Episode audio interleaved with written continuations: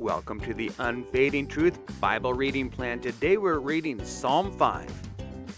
Experience true peace by praying for what God wants instead of just what you want.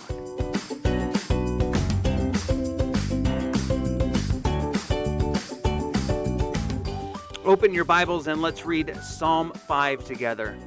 Psalm 5 is for the director of music, it's for pipes. It's a psalm of David. Listen to my words, Lord. Consider my lament. Hear my cry for help, my King and my God, for to you I pray. In the morning, Lord, you hear my voice. In the morning, I lay my request before you and wait expectantly. For you are not a God who is pleased with wickedness. With you, evil people are not welcome. The arrogant cannot stand in your presence. You hate all who do wrong. You destroy those who tell lies. The bloodthirsty and deceitful you, Lord, detest. But I, by your great love, can come into your house. In reverence, I bow down toward your holy temple. Lead me, Lord, in your righteousness because of my enemies. Make your way straight before me. Not a word from their mouth can be trusted. Their heart is filled with malice. Their throat is an open grave, and with their tongues they tell lies. Declare them guilty, O God. Let their intrigues be their downfall. Banish them for their many sins, for they have rebelled against you. But let all who take refuge in you be glad. Let them ever sing for joy. Spread your protection over them, that those who love your name may rejoice in you. Surely, Lord, you bless the righteous. You surround them with your favor as with a shield. Oh, we're looking at question and answer number 10 today of our Heidelberg Catechism. And our question is Will God permit such disobedience and rebellion in this world to go unpunished? And the answer is certainly not. God is terribly angry about the sin that we are born with, as well as the sins that we personally commit. So, as a just judge, he punishes them now and in eternity.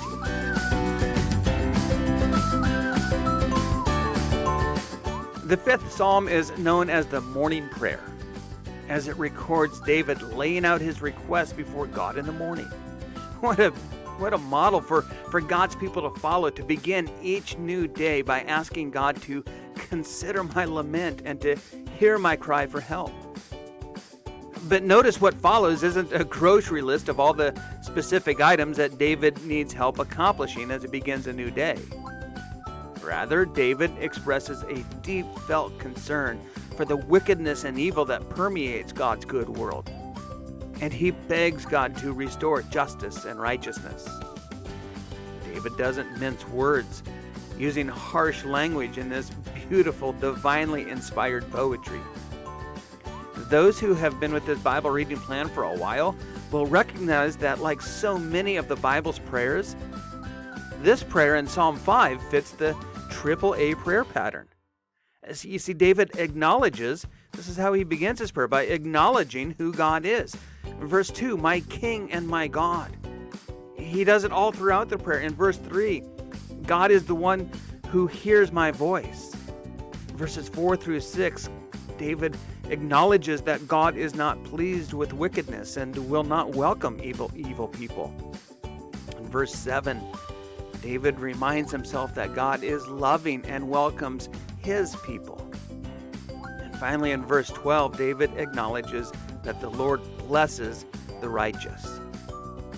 Well, not only does David acknowledge who God is, he then aligns his life with God's will.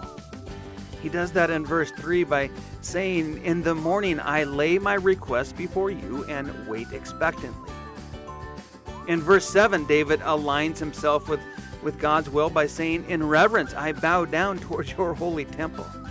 And then in verse 8, uh, what a line of alignment this is here in verse 8. He says, Make your way straight before me, Lord. Help me to know what your will is. After acknowledging who God is and then aligning his life with God's will, Then David asks for what he needs. Now, notice that, that David begins his prayer in this case by asking for what he needs. You don't always have to go in the same order. In the very first words, David is asking for what he needs in verses 1 and 2. He asks God to listen to my words, consider my lament, and hear my cry for help. Very specific things here that David is asking for. And then he does so again in verse 3 I lay my requests before you. Let's dig a little bit deeper. We come to Psalm 5 today in the context of a warning.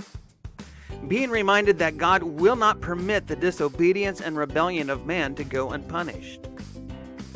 David's cutting descriptions of evil people not being welcome before God and the fact that they are hated by him because not a word of their mouth can be trusted, and their throat is an open grave.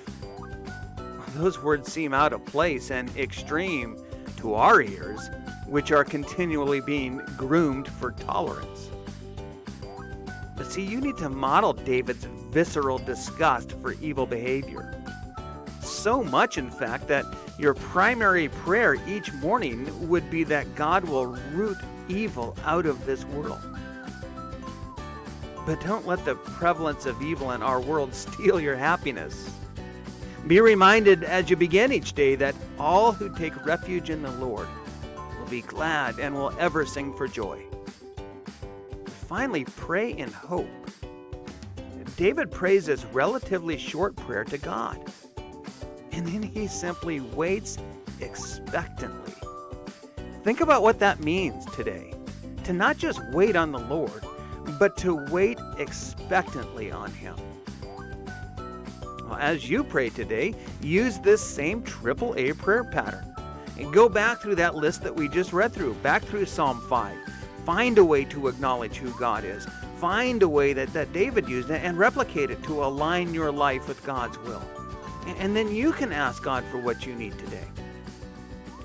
Remember, everything else that you hear today will fade away, but the word of the Lord is unfading truth.